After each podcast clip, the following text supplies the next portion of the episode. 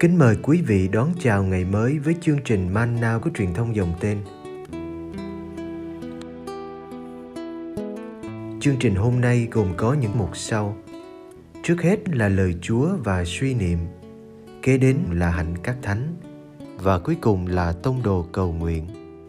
Bây giờ kính mời quý vị cùng theo dõi chương trình.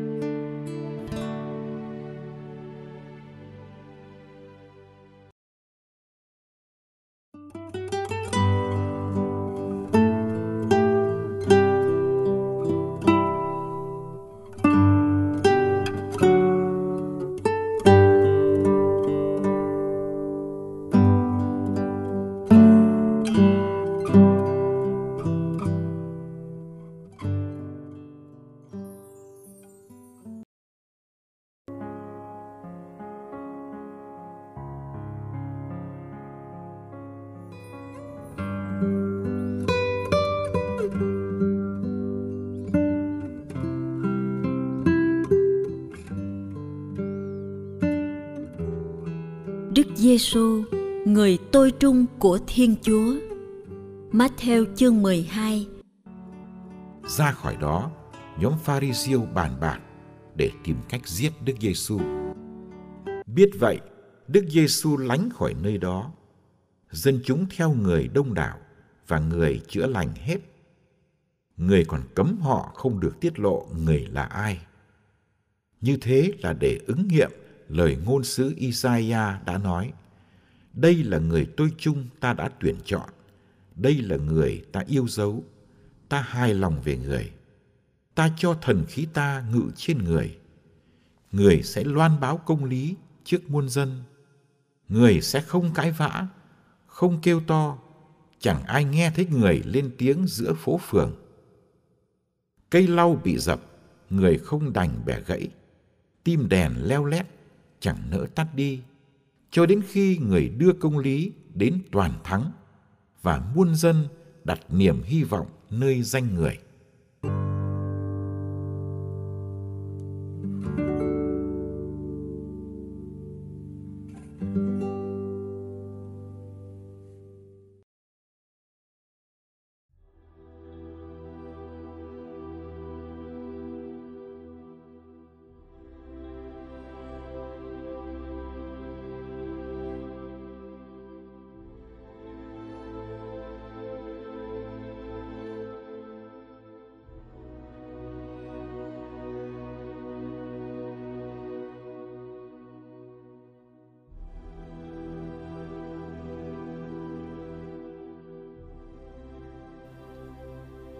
Chúng ta đã từng thấy một Đức Giêsu đầy uy quyền trong bài giảng trên núi và trong các phép lạ.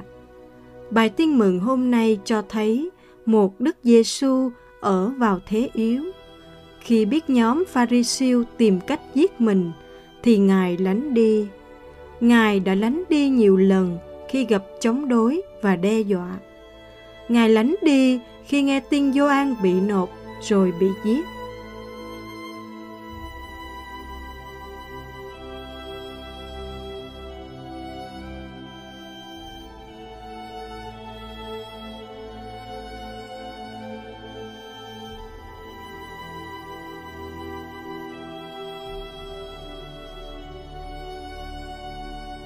Ngài chỉ đón lấy cái chết khi cha muốn. Đức Giêsu có tiếng tâm nhưng cũng rất âm thầm. Ngài chữa bệnh cho đám đông theo Ngài, nhưng lại muốn giữ kiến. Ngài không muốn những phô trương rầm rộ, những biểu dương hoành tráng. Đây là chọn lựa của Ngài ngay từ đầu sứ vụ. Khi Ngài từ chối không nhảy xuống từ nóc đền thờ để người ta vỗ tay, và Ngài đã sống sự âm thầm này đến cuối đời khi Ngài không bước xuống khỏi thập giá để được kẻ thù tiên kính. Sự phục sinh của Ngài có thể nói cũng là chuyện âm thầm. Vì Ngài chỉ hiện ra với các môn đệ của Ngài. Ngài chẳng hiện ra để đòi mạng Phi-la-tô, Cai-pha, Herod. giáo hội nhỏ bé của Ngài cũng đã âm thầm lớn lên sau 20 thế kỷ. Giáo hội này vẫn từ chối dùng quyền lực và bạo lực để xây dựng nước trời.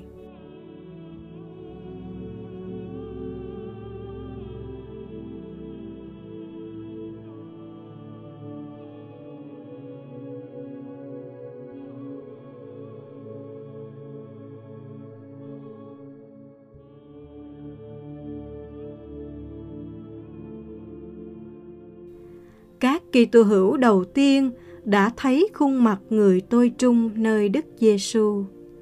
Đức Giêsu đã làm trọn từng nét của người tôi trung này. Đây là người được Thiên Chúa yêu mến, tuyển chọn và hài lòng. Là người có thần khí Thiên Chúa để được sai đến với muôn dân.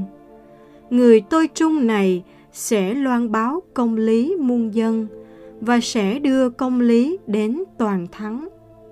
Tuy nhiên, việc loan báo của người tôi trung này lại không ồn ào. Người sẽ không cãi vã, không kêu to, chẳng ai nghe thấy người lên tiếng giữa phố phường. Đức Giêsu đã loan báo tin mừng như một lời mời gọi. Ngài không dùng quyền năng cha ban để đe dọa hay làm hại ai, nhưng để phục vụ mọi người trong âm thầm và khiêm hạ không bẻ gãy cây lau bị dập, không làm tắt tim đèn leo lét, nâng niu những gì còn có chút hy vọng, gìn giữ những sự sống mong manh và khơi dậy những thiện trí còn ẩn giấu. Đó là điều Đức Giêsu vẫn làm khi đến với những người bị loại trừ, những tội nhân và người thu thuế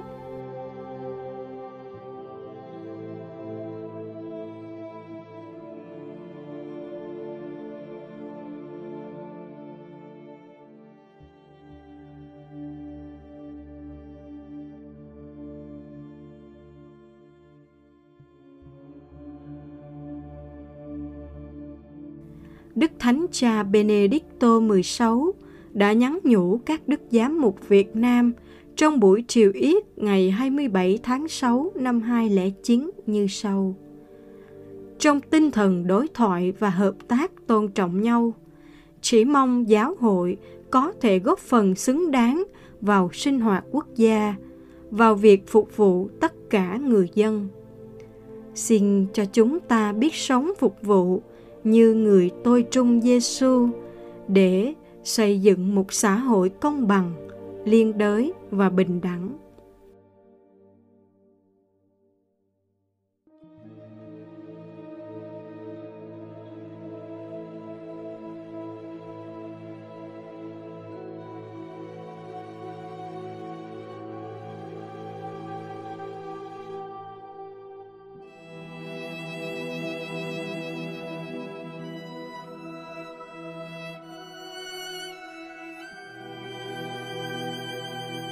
Lạy thầy Giêsu, thầy không gọi chúng con là tôi tớ.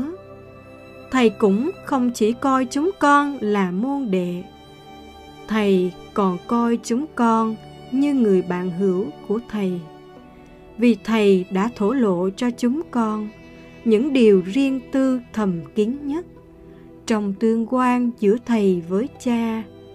Hơn nữa, sau phục sinh, thầy đã gọi các môn đệ là anh em.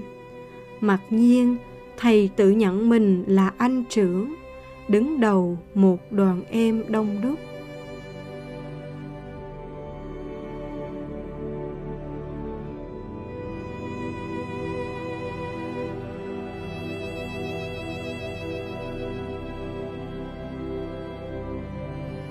Xin cho chúng con luôn thi hành ý muốn của cha, để trở nên những người anh em cùng huyết nhục với thầy.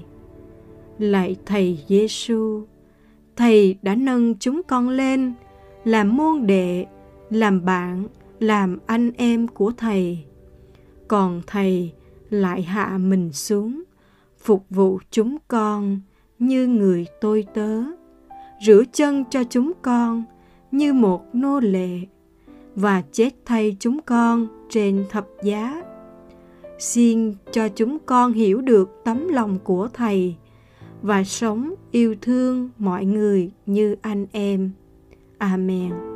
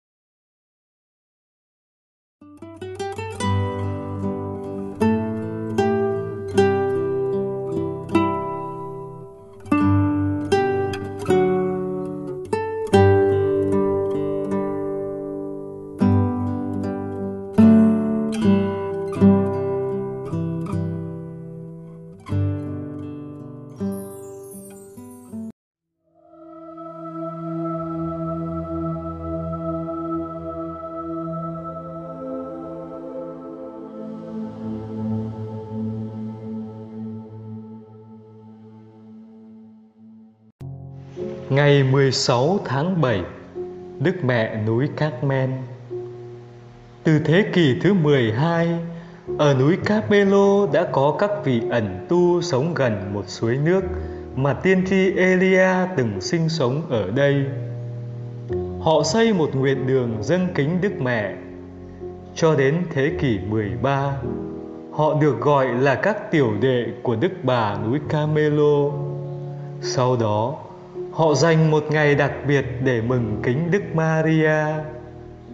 Vào năm 1726, ngày lễ ấy trở nên chính thức trong giáo hội Hoàn Vũ dưới tên Đức Bà núi Camelo.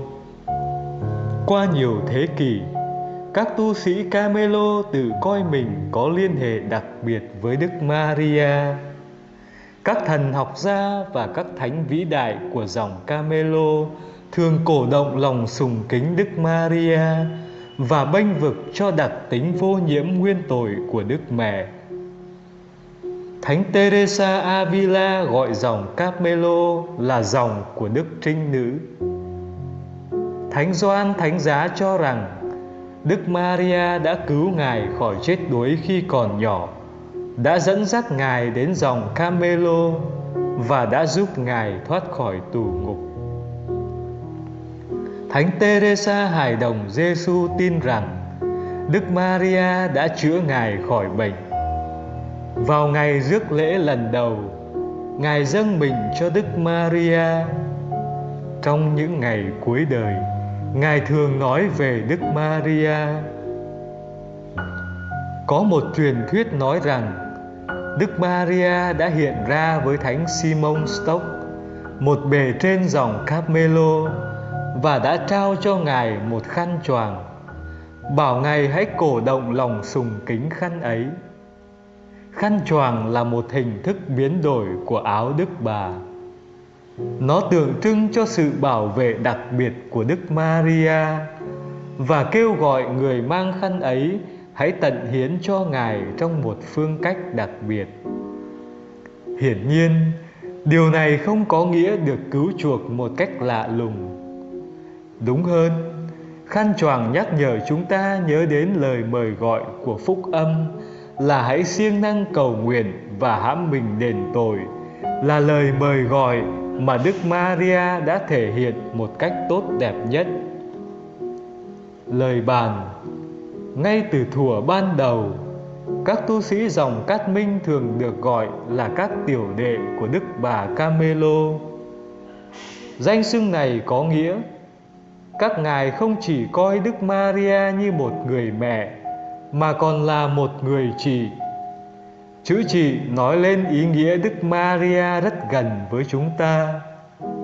Ngài là người con của Thiên Chúa, và do đó có thể giúp chúng ta trở nên con cái xứng đáng của Thiên Chúa. Ngài còn giúp chúng ta quý trọng tha nhân như anh chị em mình Ngài giúp chúng ta nhận thức rằng mọi người đều thuộc về một gia đình của Thiên Chúa. Chỉ khi nào mọi người đều tin tưởng như vậy thì nhân loại mới hy vọng tìm thấy con đường dẫn đến sự bình an. Lời trích nhiều hình thức tôn sùng mẹ Thiên Chúa mà giáo hội đã chấp nhận trong khuôn khổ giáo lý lành mạnh và chính thống, tùy theo khuynh hướng và sự hiểu biết của người tín hữu, để đảm bảo rằng trong khi người mẹ được tôn vinh thì người con cũng được nhận biết cách xứng hợp, được kính mến, được vinh danh và các giới răn của người được tuân giữ vì qua người mà muôn vật được tạo thành và trong người mà Đức Chúa Cha hài lòng vì tất cả được viên mãn nơi người.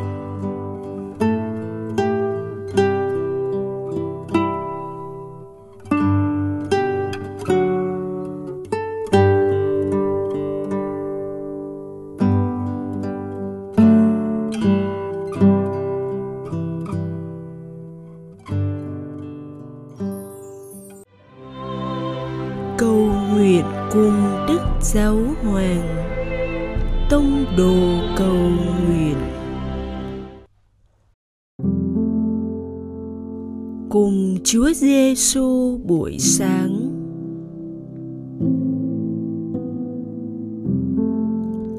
nhân danh Cha và Con và Thánh Thần. Amen.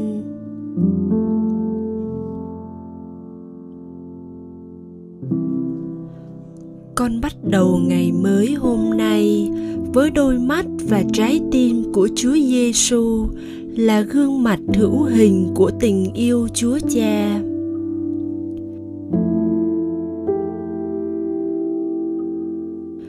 Đây là người tôi trung ta đã tuyển chọn, ta hài lòng về người. Ta cho thần khí ta ngự trên người, người sẽ loan báo công lý trước muôn dân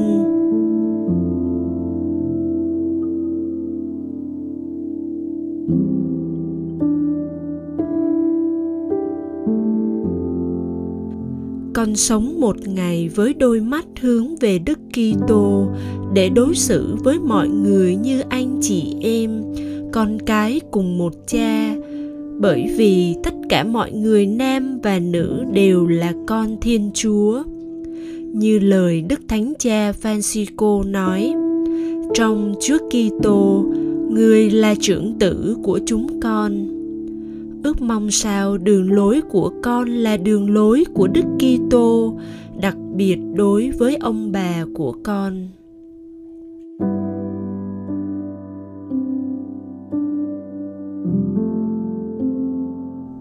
Lạy cha chúng con ở trên trời, chúng con nguyện danh cha cả sáng, nước cha trị đến, ý cha thể hiện dưới đất cũng như trên trời xin cha cho chúng con hôm nay lương thực hàng ngày và tha nợ chúng con, như chúng con cũng tha kẻ có nợ chúng con. Xin chớ để chúng con xa trước cám dỗ, nhưng cứu chúng con cho khỏi sự dữ. Amen. Nhân danh cha và con và thánh thần. Amen.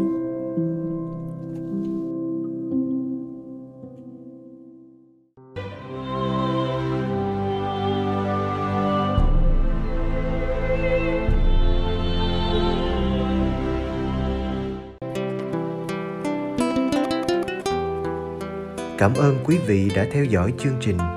Kính chúc quý vị một ngày mới, tràn đầy niềm vui và ân sủng của Chúa và mẹ Maria.